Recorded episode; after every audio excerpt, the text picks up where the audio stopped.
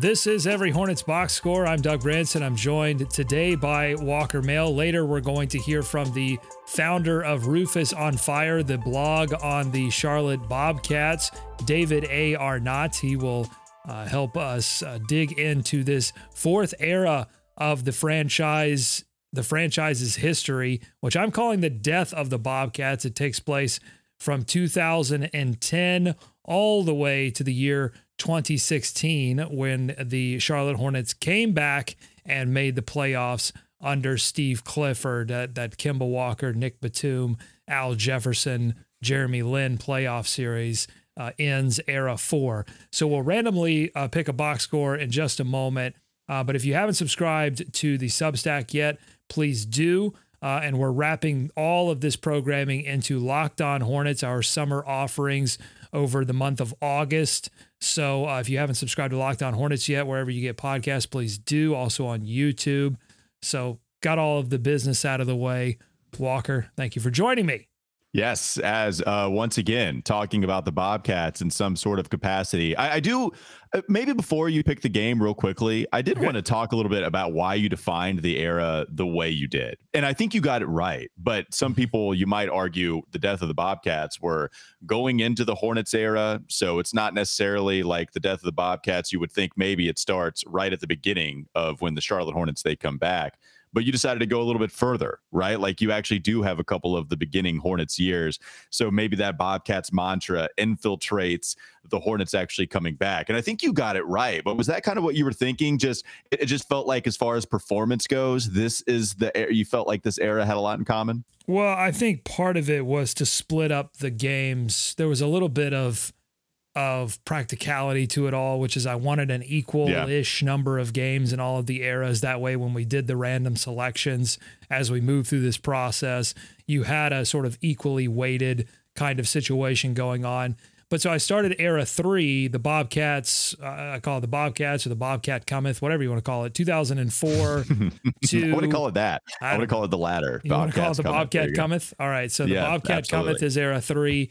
It goes from 04, obviously the start of the Bobcats, to that playoff series they the, where they they went down 4-0 in that playoff series that Larry Brown Stack Jack uh, got got the Bobcats into the playoffs after uh, a, a lot of heartbreak for the franchise. They finally get to the playoffs, and there seemed to be some hope. And, and I'm going to talk with with David Arnott about this. There seems to be some hope for the franchise and then I feel like that next season, the 2010 2011 season, dashed a lot of that hope. You had Larry Brown getting the ejector seat and uh, Paul Silas coming in. It ultimately led to 7 and 59. And then Steve Clifford kind of brought the franchise back into some kind of relevancy, a second playoff trip. But by that time, I feel like that next season after that first playoff run was really the death of the Bobcats. It's like, all right, this team, this team just can't get right. Yeah, it's almost it's funny. The death of the Bobcats. It sounds so horrifying, but also it, it depends on the hat the glass half full or half empty thing. The death of the Bobcats, it was brutal during that time, but also we are moving back to our beloved. The glass was full of poison. It wasn't back. half empty. It wasn't half full. It was it was full to the brim of liquid poison. Yeah, it, it, doesn't. Yeah, like it, it depends on if you think it's is it half full of poison or is it half empty of poison. Um, either way, it's pretty negative. So let's dive right in. What game? All we're gonna right, be let's pick a game. let's do let's, it. We're going to the Bees machine, our uh, uh, handcrafted, homemade machine to randomly select a box score. All I have to do is pull the lever, which we have nicknamed the Jimmy, and I will do that right now. There you go. Bees everywhere. It's going. It's going. It's going.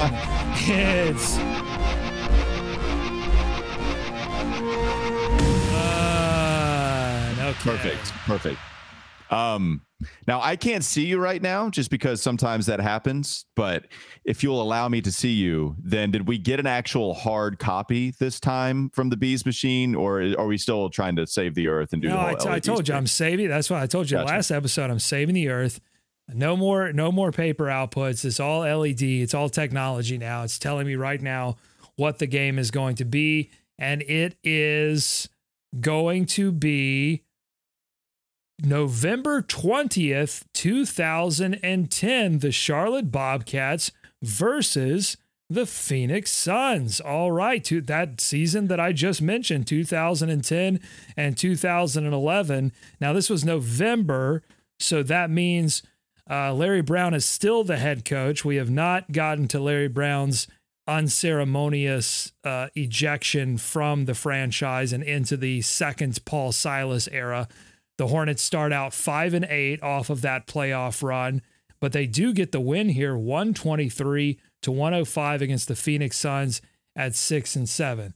So let's let's look at this box score and then we can kind of maybe poke around at I kind of set this season up a little bit before we pick the box score. We can set it up a little so, bit more after that. Okay.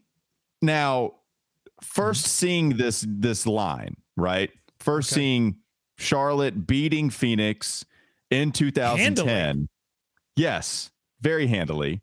Um, I was at this game. Oh, I actually, okay. I actually I attended this game. I was a junior in high school at the time. And so, oh no, I was a senior in high school. I was a senior. And so, yeah, me and so my buddy, his dad actually got tickets through work. They were awesome seats. They were right behind the basket. They were, you know, like maybe 10, 15 rows up. So we were very close to the action. And Doug, so the only reason I remember this game because I, I, went to a decent amount of Bobcats games, especially in high school. We thought it was cool to go up. How Charlotte, many would you say? How many would you say? How many games would you say you attended? We went a lot junior and senior year just because we could drive. So we did that quite a bit. I probably like combined, I don't know, 30 games, you know, like maybe 25 something like that but yeah so that was a lot for us you know driving it's not like to uptown is some teen some teenagers driving to you know uptown. that oh we so were cool, cool, man. Hey let's be crazy. Let's let's buy tickets today and go up the same day because Whoa. we're bad man. We did that with lebron. When he came to town when he played for the miami heat we looked it up in class. We were in biology. We're just like, let's just buy tickets and head up there. So we did that a lot. The only Wait reason I well, hold on, that says everything you need to know about the yes. Bobcats. That you could LeBron correct. coming to town and you could look up tickets same day and grab them. That's all you That's really correct. need to know. And LeBron destroyed him too. I mean, he he went off. He he, he put on an excellent performance. He always does. Right, gets back at MJ. But the only reason I know this game is because something significant happened. I remember that Stephen Jackson, he got a triple double. And it's the Whoa. first one. I, I, remember it. Yes, it, there was a triple double count once we realized it was in play. And Stephen Jackson got the first triple double in wow. Bobcats history. Yes, I got to see history. However crazy it was that it took a long time for us to see a triple double with the Bobcats. That's I good history. I seen it. All right. Yeah. So here it is 24 points, 10 assists and 10 rebounds for Stack Jack on 10 of 13 shooting. For those counting yeah, at home, that's nearly 77% from the field, four of seven from three. And he he added two blocks and two steals to go along with that. Wowza. That is a that's not only a triple double. I mean, yeah. that's that's a hell of a game. And I I need to look up some history on triple doubles in Charlotte Hornets, like, or the franchise's history. But I have to say this is pretty lucky because I don't, I think there's around 30. So we picked uh, 30 of 2,500 games. The Bees Machine delivered well, a triple double. That's that's astounding. Pro- I don't know what the actual probability of that is. I'll look it up, but it's it's got to be. Well. I mean, so you're you're saying you think there's like 30 total since we've had basketball back in Charlotte after they left? Is that what you're saying? I think so. Well, no, I think 30 total old Hornets, okay. Bobcats, and oh, I don't know. It's mm. somewhere. I think it's around 30. I'll look it up. Well, I, wanna, I, mean, but if it, oh, well, let's get the total and then I'll put it in the calculator. Okay. Well, I mean, LaMelo already has what five or six to his name. I, oh. he, he does he does not have the most in franchise history. I think there's a guy that has one more. Um, maybe maybe that's true, but yeah, I think Lamelo has you know he's got a, a decent amount. He's got a good portion of the all time triple doubles. All right, so I'm on the. This is. This is the. I don't know why it doesn't list out the players here. Uh, come on, StatMuse. All right. so there's the, the. I could count those up, but let's look at this. Okay, so Anthony Mason still leads sense. the franchise in Yeah. number of triple doubles at seven. LaMelo is at six. Nick Batum is at five. Larry Johnson has five. Baron Davis has three. Kemba Walker has two. Kendall Gill has two. Terry Rozier has one. Stephen Jackson has one. Obviously, Boris Diaw gets one. Okay, Boris getting the triple double as a bomb. He should have had more, and we'll get. I'll I'll get into that later. But I mean, right. yeah, we. So- it feels like he should have had more. All right, so Mash gets one as well to round things out. Um, so let me let me just do a quick count here. So 1, 2, 3, 4, 5, 6, 7, 8, 9, 10, 11, 12, 13, 14, 15, 16, 17, 18, 19, 20, 21, 22, 23, 24, 25, 26, 27, 28, 29, 30. Yeah, nice call. Yeah, right on, right on the dot. Oh, 30 triple doubles in Charlotte Hornets history. Certainly uh, LaMelo Ball is going to eclipse that in, Yeah. the, in these next in this next season. And and Lamelo and Mace making up close to half. So you had 13 between the two, I believe. And so yeah, you know those two guys, man.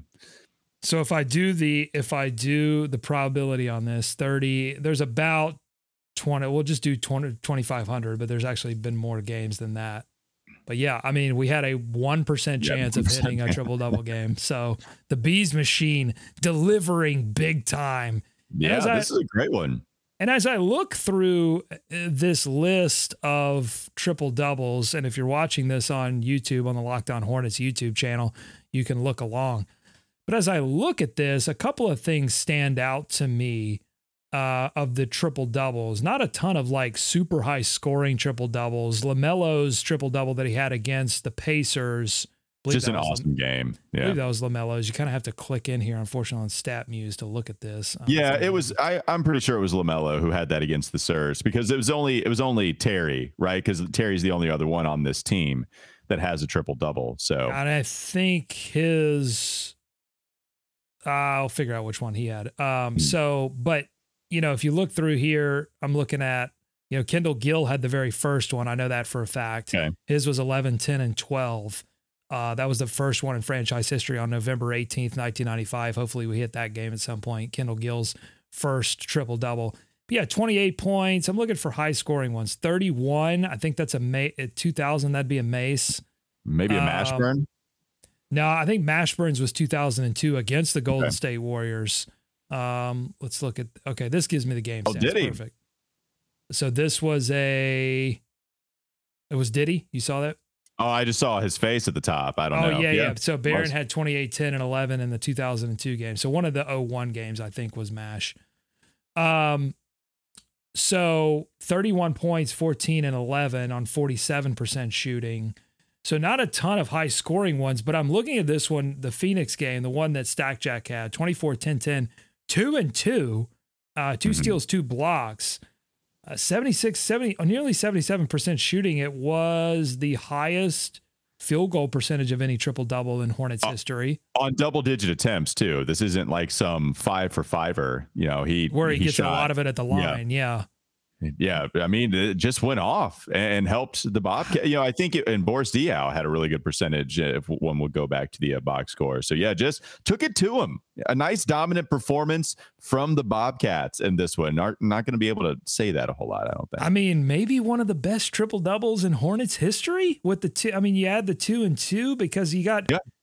uh, you know, I mean, I think that 29, 10, 13, one and one from LaMelo against the Pacers, you have to put that one in there.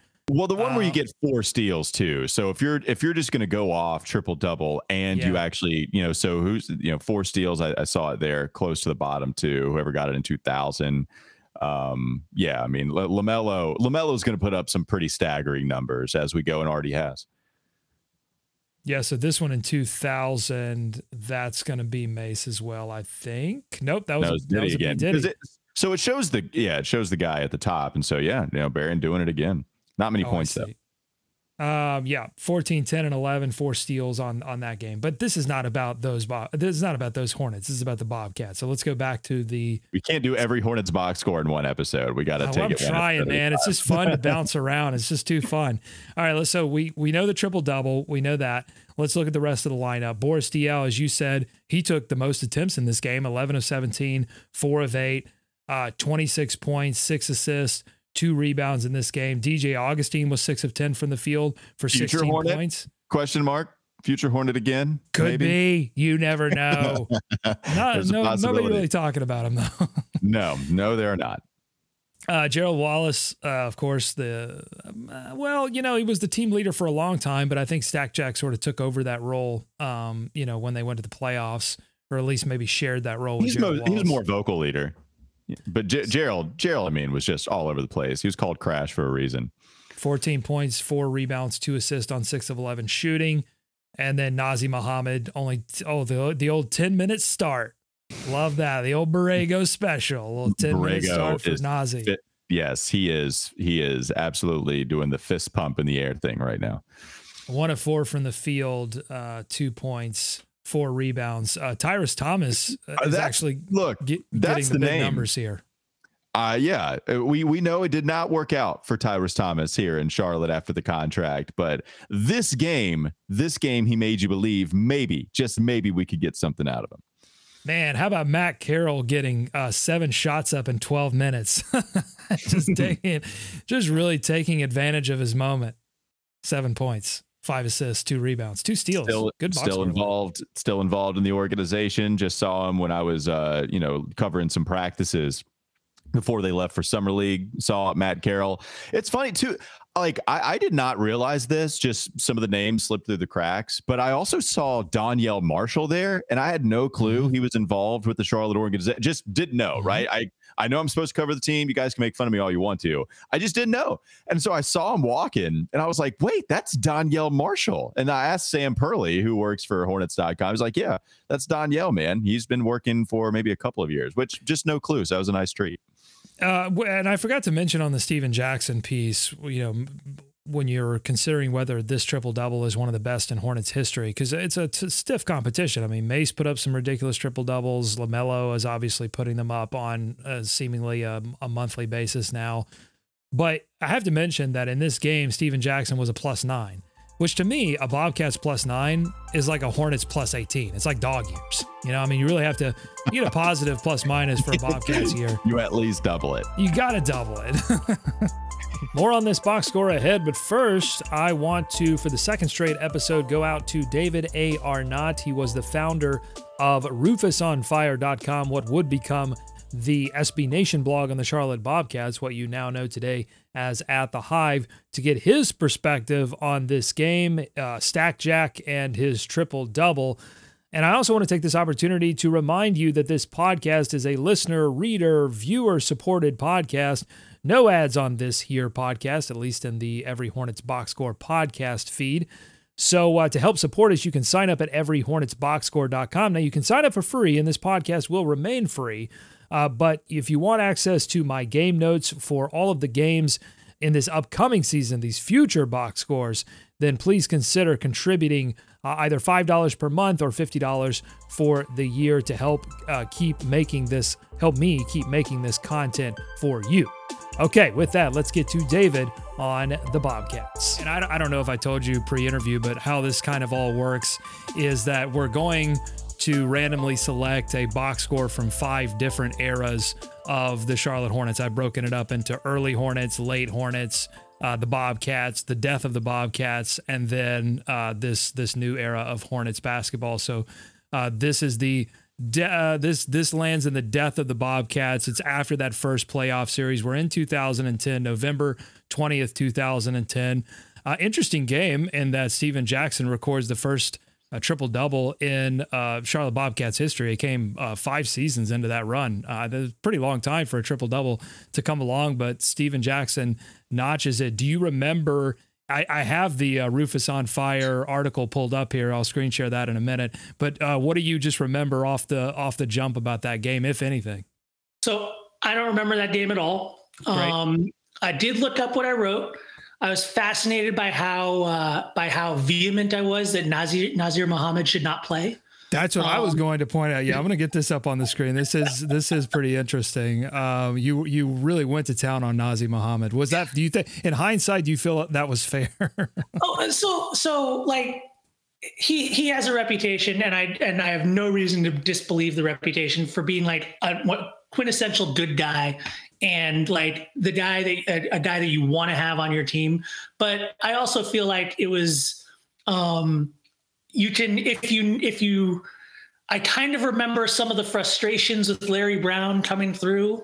Um, I can read that at least that it's one of those situations where you know um, I wanted I I was informed a lot by video games actually and in loving the seven seconds or less suns and the mm-hmm. idea that you know you ought to play small and just run and those sorts of things. And Larry Brown was not that guy you know? And so it, it that that's where I think my frustrations came through.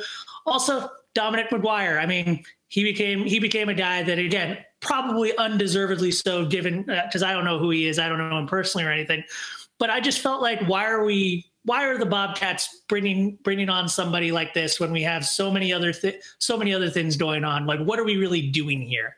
That was the broad broad sense that I had uh, in that era uh, of the Bobcats especially after that playoff run, right? I mean, it seems yes. like there might have been. Uh, well, you you can tell me. Uh, what was there a sense after that playoff season that hey, okay, got off to a really rough start. Um, you know, a lot of uh, interesting things happen. Uh, Felton is is gone now. Um, Melvin Ely got shot at. I mean, there was just a lot of weird things that happened around this franchise that we. But the the playoffs did it did it seem like that? Okay, maybe we could get something going here, and and then we and then of course this season happens.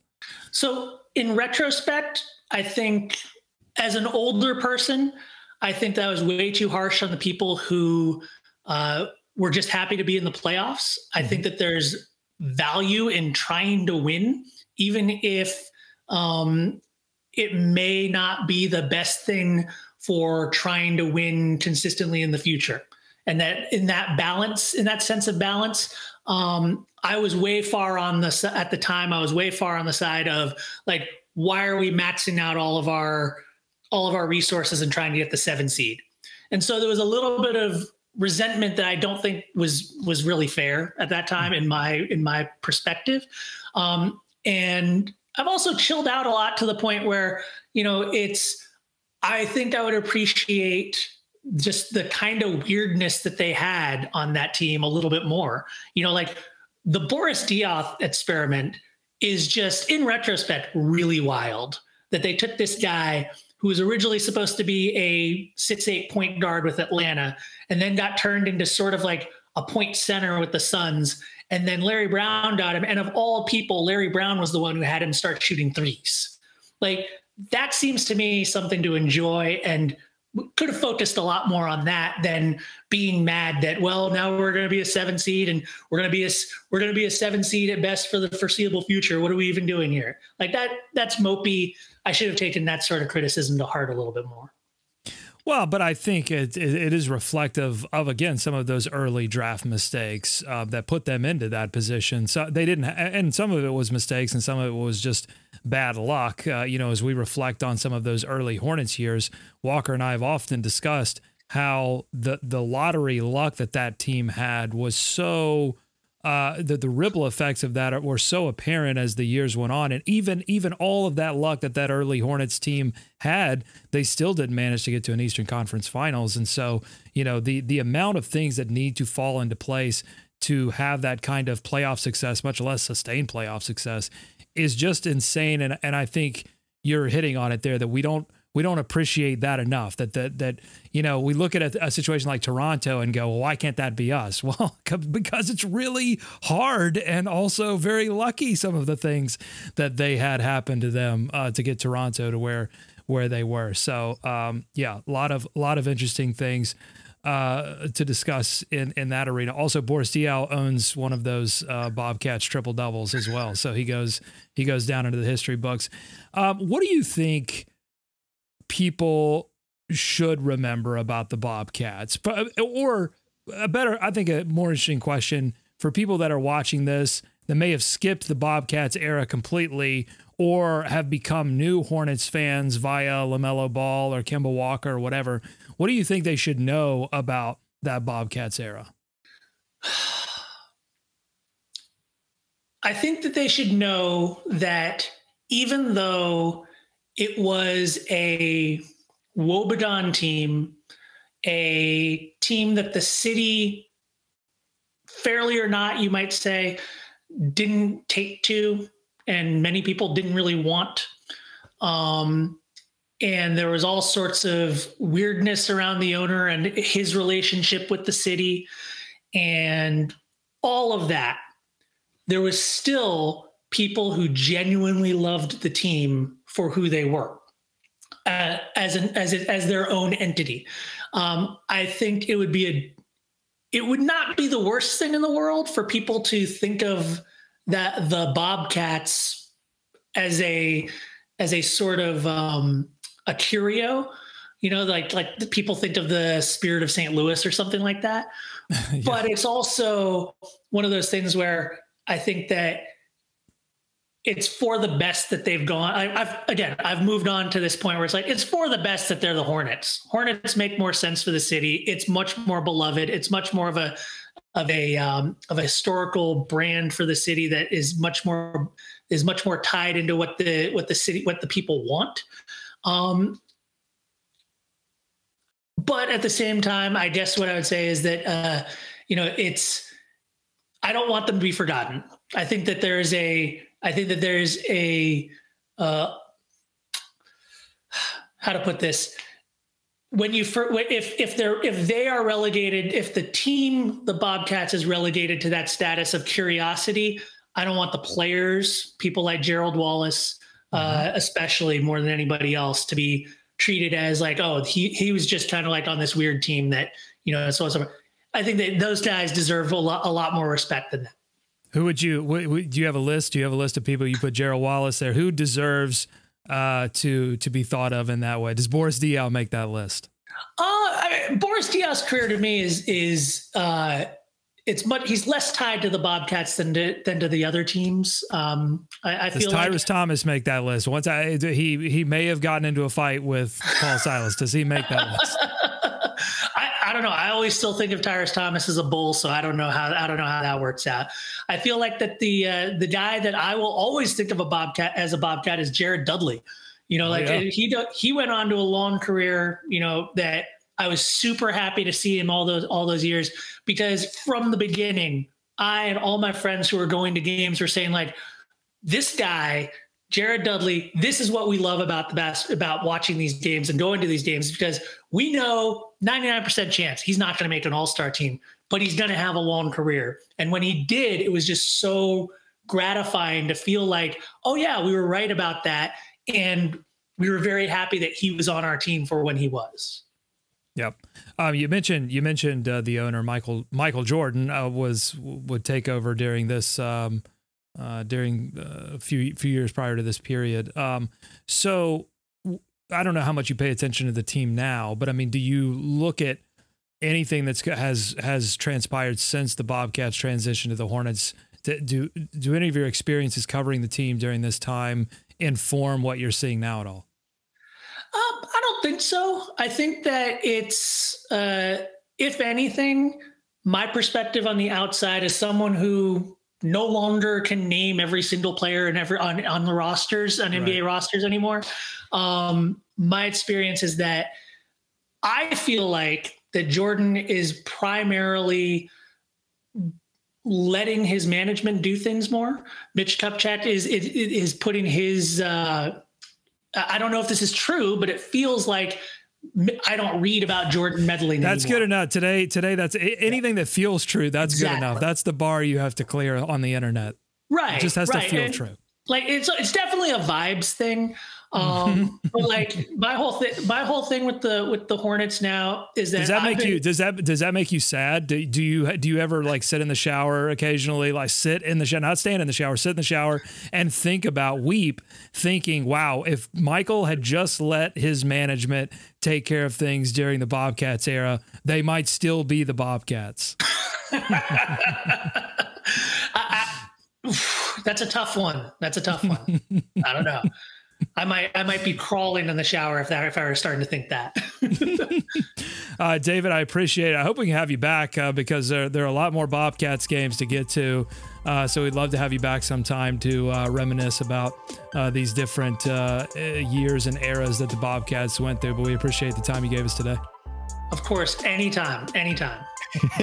I mean, everybody, right? Everybody got to uh, experience some good numbers in the plus Everybody minus. hating this one. This was a blowout. Mm-hmm. I mean, they ran him out of the gym. Let's look at uh, the lineup for the Phoenix Suns. This, these are your 2010 11 Phoenix Suns, led by Channing Frye, Goran Dragic, Grant Hill in this one, 8 of mm-hmm. 17 for 23 points. He kind of led the way in this one. Hedo Turkoglu, uh, Jay Rich uh, in this one, Josh Childress, Hakim Warrick, Jared Dudley, former Bobcat, and Earl Clark. I saw Jared Dudley in a Friday Fridays in Indianapolis one time and said what's up to him. That's my Jared Dudley story. I went, I saw him just, cool. he was hanging out. I think it was probably a Pacers workout at the time, but I went up and said, Hey, man, loved your Boston college years. Awesome to meet you. And then just, I didn't want to do the autograph thing. I was scared to death to ask like people for autographs when I was a kid, just because I didn't want to bother them, but I did want to just like, Hey, I like you, bounce. So that's what happened when I saw Dudley. Let's go to the papers. That's my, uh, News it's very boy. good. I like it. That's very voice. good. I, I hear newspaper when you do that voice. Let's go to the papers. I've got the Charlotte Observer archive for this game up. Uh, here's some observations from the GOAT, Rick Bonnell. Funny line from Phoenix Suns coach Alvin Gentry pregame when I asked him what it's like to lose point guard Steve Nash to injury. Yeah, he didn't play in this game. Quote from Alvin Gentry, like being married to, then divorced from Halle Berry. Gentry replied, quickly adding, Not that I know. That, that's a great one. Yeah, that's very good. Gentry, what's with this picture? Way, by the way, what's with this picture of Steve Nash where he looks like the Elephant Man? Like he looks like a what is what is this oh, picture? No. It looks like a monster. He does. That is a that is an unfortunate picture, even in black and white. Like Lemony Snicket. Yes, that does not hide the details well enough. I don't know what injury he suffered at that point, but yeah, that was that was bad. Um, yeah. Also, Alvin Gentry, I think a Mountaineer, by the way, Appalachian State. Uh, I think he went there, maybe played basketball. But anyways, just a local name. Also, there's Gerald Henderson in the papers there too, 2010. So I guess he Says, was he a rookie uh, at this point.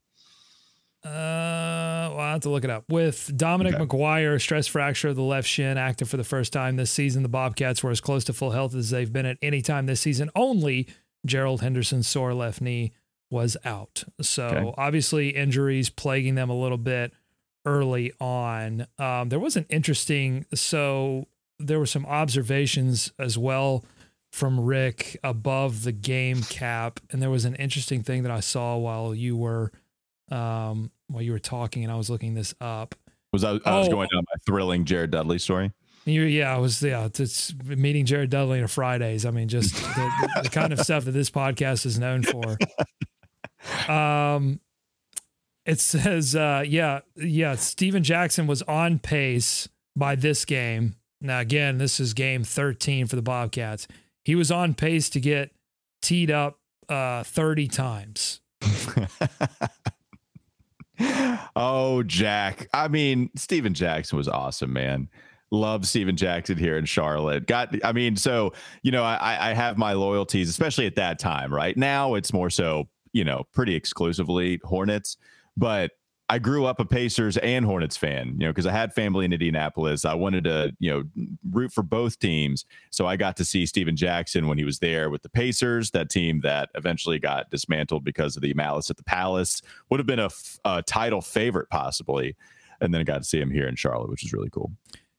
Yeah, but uh, this was during a period of time in the NBA where they were really trying to clean up a lot of the I don't know, like just moaning and groaning and cursing and tomfoolery that was happening. So there were a lot of texts being handed out, and uh, Stack Jack was certainly the recipient of of a few of them. So uh, just a, a, little wrinkle in this season. Also, another wrinkle was that I do kind of remember this uh, at checking in on the Bobcats was there was a little bit of that classic Bobcats misery of watching someone else go and be successful somewhere else, and that was happening with Raymond Felton. If you look around the league, there's here's a report from New York, his new team, the Knicks.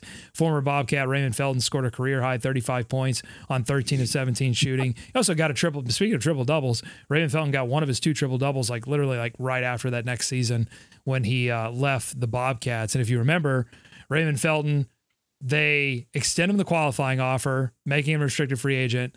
I don't think anyone else gave him an offer. So he signs the qualifying offer. He comes back to the Bobcats, and then the Bobcats don't sign him. So it was just like it was just like a terrible ending.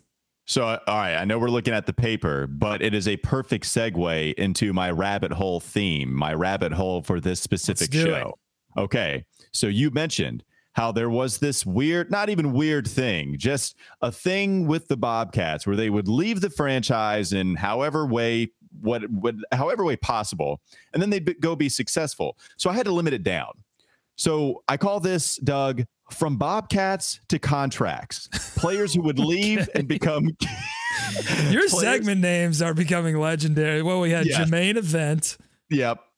Uh, nothing but Nalon. And now here we have from Bobcats to contracts, players who would leave and become key factors for championship teams soon after. So Okay. let's start. Jason, like, so just kind of want to put some rules here. Jason Kapono, he's on the original team, would Yeah, win went- a title with the Heat in 06, but he never Heat, yeah.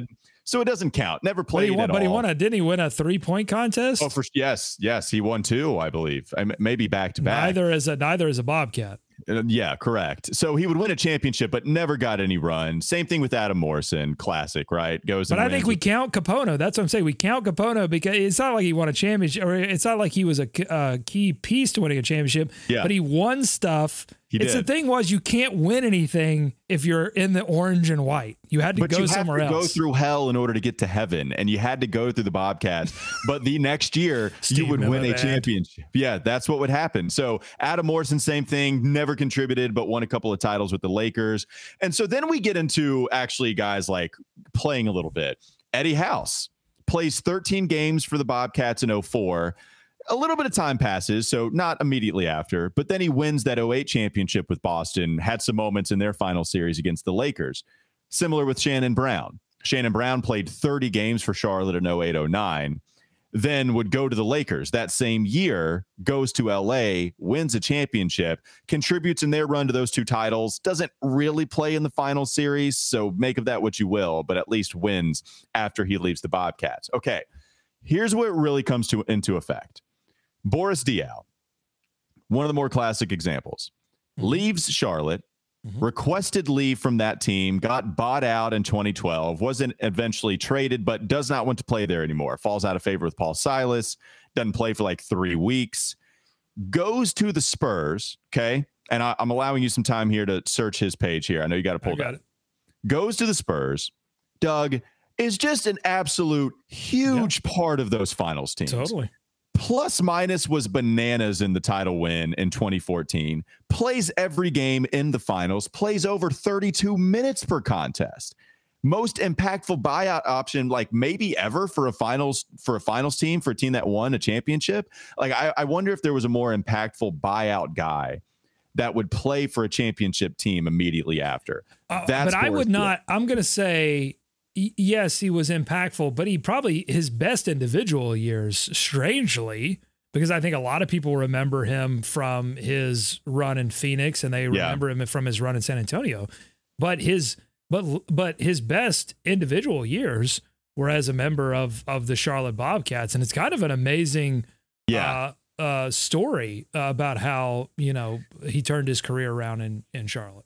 Oh, so so he ended. It was just such a, a sour ending. Did not want to be a part of a losing team anymore. Got huge. Paul Silas was not about that life. Didn't play him right. whole- like yeah, there was a yeah. whole fat Boris Diaw kind of Sure. joke amongst the fan base. well, I mean, and he was most improved player of the year with Phoenix. And so if you're just talking about hollow numbers, maybe He's kind of I- the original. By the way, he's uh, I don't know if he, his name came up in the whole James Harden uh, issue where he got really fat to try to get his Mhm. way out of Houston. But like Boris Diaw was the creator of that move. well, there may have been somebody before that him uh, that we're just unaware of, a predecessor. Uh, Oh, you I'm know, sure a food uh, a food predecessor. I don't know, um, but a food yeah, processor. a food. Pro- Um, yeah, that's kind of where I was trying to go. Yeah. So so yeah, but Boris, the, the weird thing is Boris, I, I don't feel like his body changed all that much with San Antonio, but was out there playing huge minutes and being a, a big time contributor. So so that's a bad one. Boris Diaw goes and wins the title with the Spurs, you know, plays 30 minutes a game, just huge for them, right?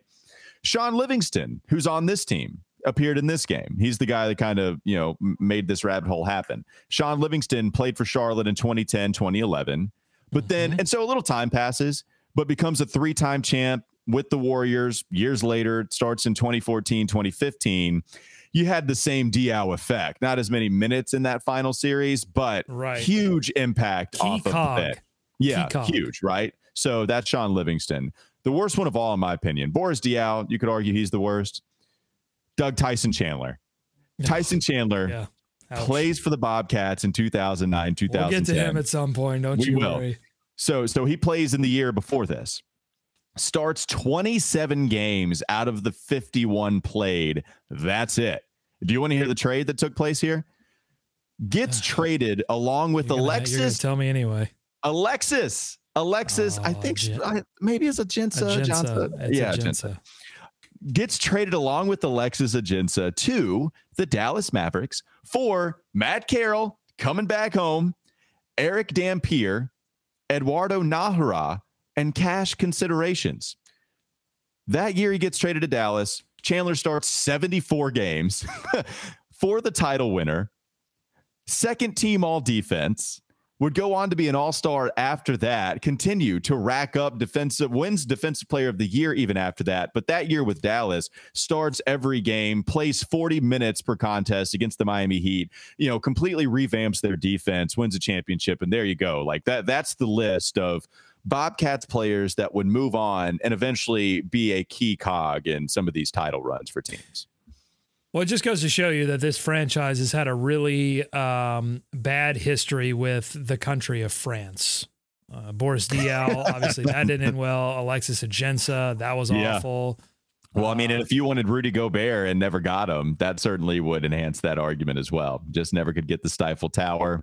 Yeah, the Tony, Tony the Tony Parker, Parker experience was yeah. fine. It was fine. It was okay. You know, he didn't yeah. he didn't do anything it was a nice compliment for for that particular we, season, but it didn't go anywhere. We Nick did. Batum, Nick Batum being the obvious one. Oh yeah, work out well. Yeah, no, you're right. I did not realize the problem. What was was as big as it is. To Tony Parker, we had kind of like a six man of the year combo for a couple of weeks. That was all it lasted, but we had it for a couple of weeks.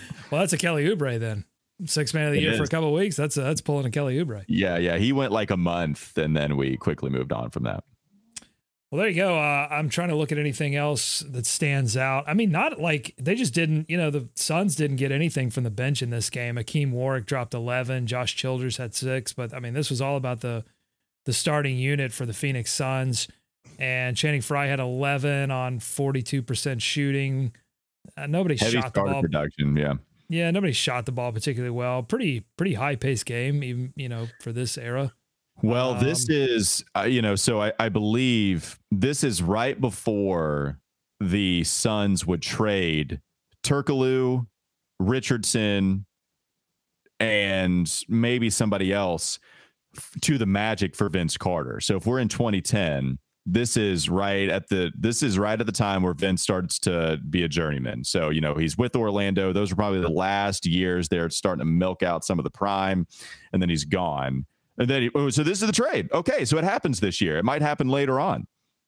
Cool. So yeah, this and and so Turkoglu goes back to the Magic, having spent time like one year with the Raptors before, um, and then goes back to Phoenix, and then goes back to Orlando. Mickael Pietrus might have been a part of that trade. Not sure, but yeah. So right before that trade happened. Oh, interesting assistant coaching staff for the Phoenix Suns, Bill Cartwright, who was the head coach of the Chicago Bulls when they had the final regular season game against the first run Charlotte Hornets that I attended. Um, I remember seeing Bill Cartwright in his big old booty. He had one of those big old booties.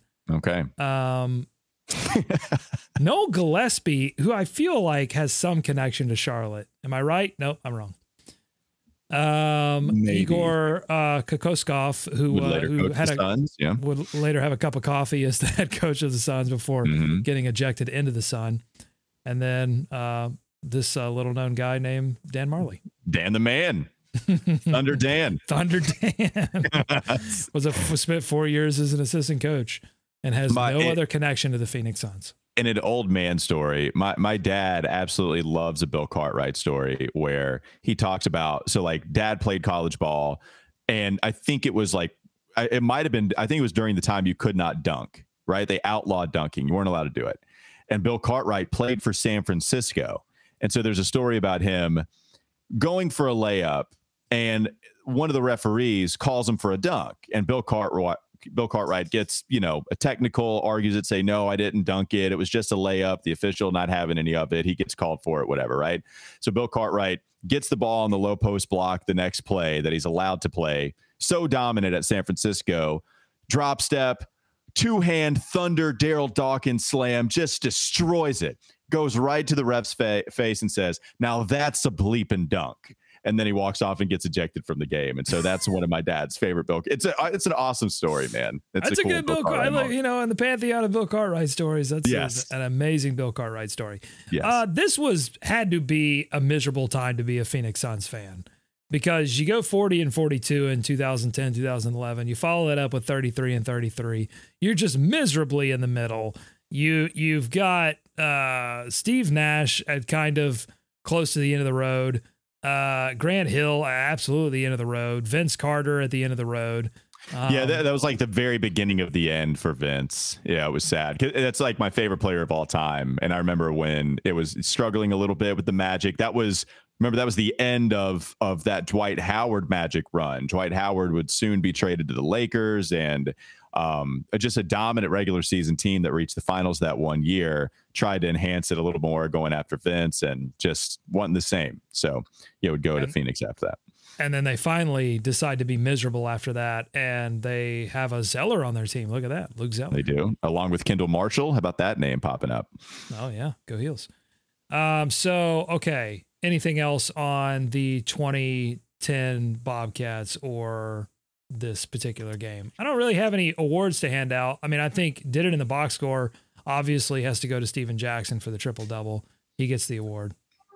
Um, yeah, I don't have anything else either, really. You know, it, it's funny, like this is, you know, if you look up, I looked this up earlier. Please click on the DeSagana Diop stat line for his career. I mean, you know, clearly the defensive guy, but man, just uh, like, two, points, I, I, two points, three point seven rebounds, point four assists in six hundred in six hundred and one games for for a long time. I mean, an effective for, field goal percentage of forty two point eight, which is pretty low for a seven footer, oh, seven foot three hundred pounds. It, no, not. I mean, the field goal percentage being forty two percent for six hundred games. I mean, that time, is. Though. I don't think he ever averaged more than three points per game, and he had a double digit season long career. I, I just, yeah, I would have, I would have, if you would have asked me how many points per game did Diop average for his career, I would have gone like six or seven, and not, I would have did not average more than three, did not average more than three points his entire career, two point nine I mean, in yeah. 07, 08. That's nuts. You, you gotta, you just, I mean, you just can't, you, you just you, you marvel. you, you marvel at that kind of thing. There's there's no doubt about it. I i almost you could almost give a honk honk award the, the all goose eggs to sherron collins. One minute played but he did Champion. he managed in one minute. There needs to be an award for this to mm-hmm. manage in one minute to get an assist and a personal foul. I yeah. don't know how you do that. Uh sherron was a champion. Uh yeah played for the jayhawks. I believe made, might have been a freshman on that 08 team before you know became a prominent player there um, I mean, Dominic McGuire, yeah. 0 of 5, 17 minutes. Like, what is, uh, if, you know, I mean, just a, just a miserable game here from Dominic. But like, you know, this was the Bobcats. This was, you know, these names that pop up and you're going like, what is, what is this guy getting 18 minutes for? Yeah. Um, that was the, that was the world they were living in. And I, I ultimately, mean, ultimately, it was just a disappointing year for the Bobcats, by the way. They finished, as I said, 34 and 48. Uh, they missed the playoffs after making the playoffs. Larry mm-hmm. Brown, nine and nineteen. He gets he gets the boots, and that's the Larry Brown. It was the Larry Brown book. Come in, uh, you know, rebuild the team, and then get tired of it all and get fired or leave. And then Paul Silas comes in to try to clean things up and does an admirable job. They finished twenty five and twenty nine yeah. on this on the rest of the season. Yeah, just we, we just need to call Paul Silas every time something goes bad. Hey, can you just deal with this bad thing? Please please. Come, and, and well, look, I mean, yeah. he took a he took a he took an absolute bullet for this franchise. That's know, I know. yes. Like not, that, that does uh. not. Paul Silas does not deserve to have that on his record. In fact, I don't. And when I think of Paul Silas, I wipe that season away. I I, I look that. at it as a badge of honor. Thank you, Paul, for enduring that uh, when you didn't really have to.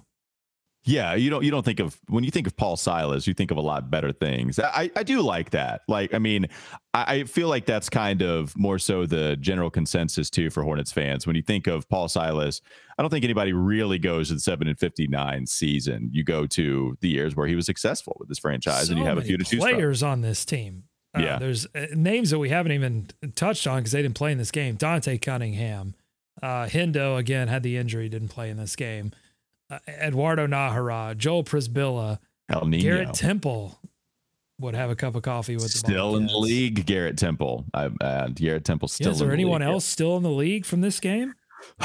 you know, Sean Livingston, mm, just left. kind of. DJ, yeah, um, almost all gone. That's it. Dante Cunningham, by the way, that uh, on that Villanova team that played North Carolina in the Final Four, but would lose, and Carolina would win the championship in 09. So maybe some heels know about Dante. By the way, when Paul Silas took over, and I, I, don't think I'd have to look, but I don't think Stephen Silas was on the staff under Larry Brown. It may have been, uh, so don't quote me on that. I'm not issuing a correction, but um, but Stephen Silas being on this Bobcat staff means I think I'd, I'll look it up. It'd be a tough one to look up. I'm just going to go ahead and say it's true. It feels okay. true, and that's good okay. enough in this internet era to, for something to feel true. But Stephen Silas would be the only person, I think, to have coached the first run Hornets or be on the staff of okay. the first run Hornets, the Bobcats, and the second run Hornets. Yeah, I don't I can't think of anybody else that would be on that. Uh, looking at these names, I do want to reference like here we are talking about nepotism and we go, you know, ACC infatuation. Jeff Capel, okay, Duke, right? Been there for a while at this point. Mm-hmm. Um, Phil Ford, self-explanatory. Dave Hanners, Dave, UNC. Dave Hanners, yes, was on a staff uh, for North Carolina. I believe I think won a championship right in now is on Hubert. I think he coaches. I think he's an assistant for okay. UNC, like right now. Yeah, there you go. Um, Charles Oakley, known mentor and you know a bodyguard for Michael Jordan and, and MJ will forever you know love Charles Oakley for good reason. And then of course Stephen Silas who is on the staff because of Paul Silas. Even if Stephen's a great dude right? Like well deserved but yeah well, obviously that's his door in and and we can and you know we're we're kind of wrapping up the show now. We can dig into this on another on another game in this year. But around the time of his firing or maybe after he was fired but uh, Larry Brown would go on later to say that there were like spies within the organization for for the front office that were is that right i didn't remember that. yeah so some of it's probably fair some of it's probably unfair but like larry brown really did eviscerate the franchise after he left saying essentially that he was being sabotaged in this which in this is weird year. because that that doesn't go towards the the carolina blue mafia right like larry is a tar heel and i guess it got so ugly you know, it doesn't matter at, at that well, point. yeah, I'll say it's something to watch. Uh, it's something to watch this season for the Charlotte Hornets. I think it's an interesting wrinkle that uh, you bring Steve Clifford back from the from the dead, and he's coaching again, but he's coaching with this like hybrid staff. Some of his guys, some of uh, mm-hmm. some previous holdovers from the Borrego regime.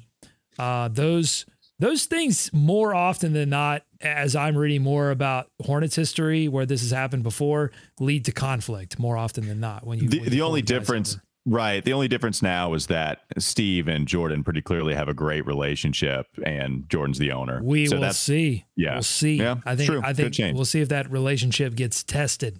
He's already fired him once. It's true.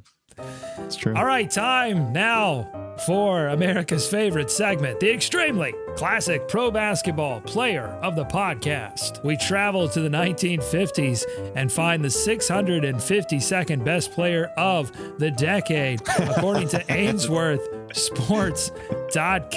And it uh. is. Zippy Morocco. Congratulations, Zippy.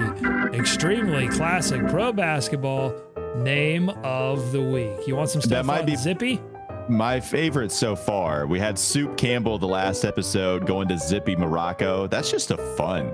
That's a fun name. Zippy Morocco also played football. He graduated from, or I don't know if he graduated, but he played at the University of Georgia. and uh, he was called the at football. He was called the best pass receiving back I've ever coached by head coach Wally Butts. Wally Butts commenting there on Zippy Wally. Morocco. Uh, but he was actually drafted by the Philadelphia Eagles in 1951. Okay. Uh, but he was also the 652nd pl- best basketball player according to Ainsworth Sports. Of all time, can't be of all time. Well, 652nd best player of the 1950s, not of all, Oh, not gotcha. all eras of the 1950s. I'm sorry. 1950s. I'm sorry. That I, I knew it would not be all time. I was just making sure it was like what decade we were talking about. The 50s. Zippy. It's a great name. Zippy Morocco. All right, folks, that's going to do it for this edition of Every Hornets Box Score.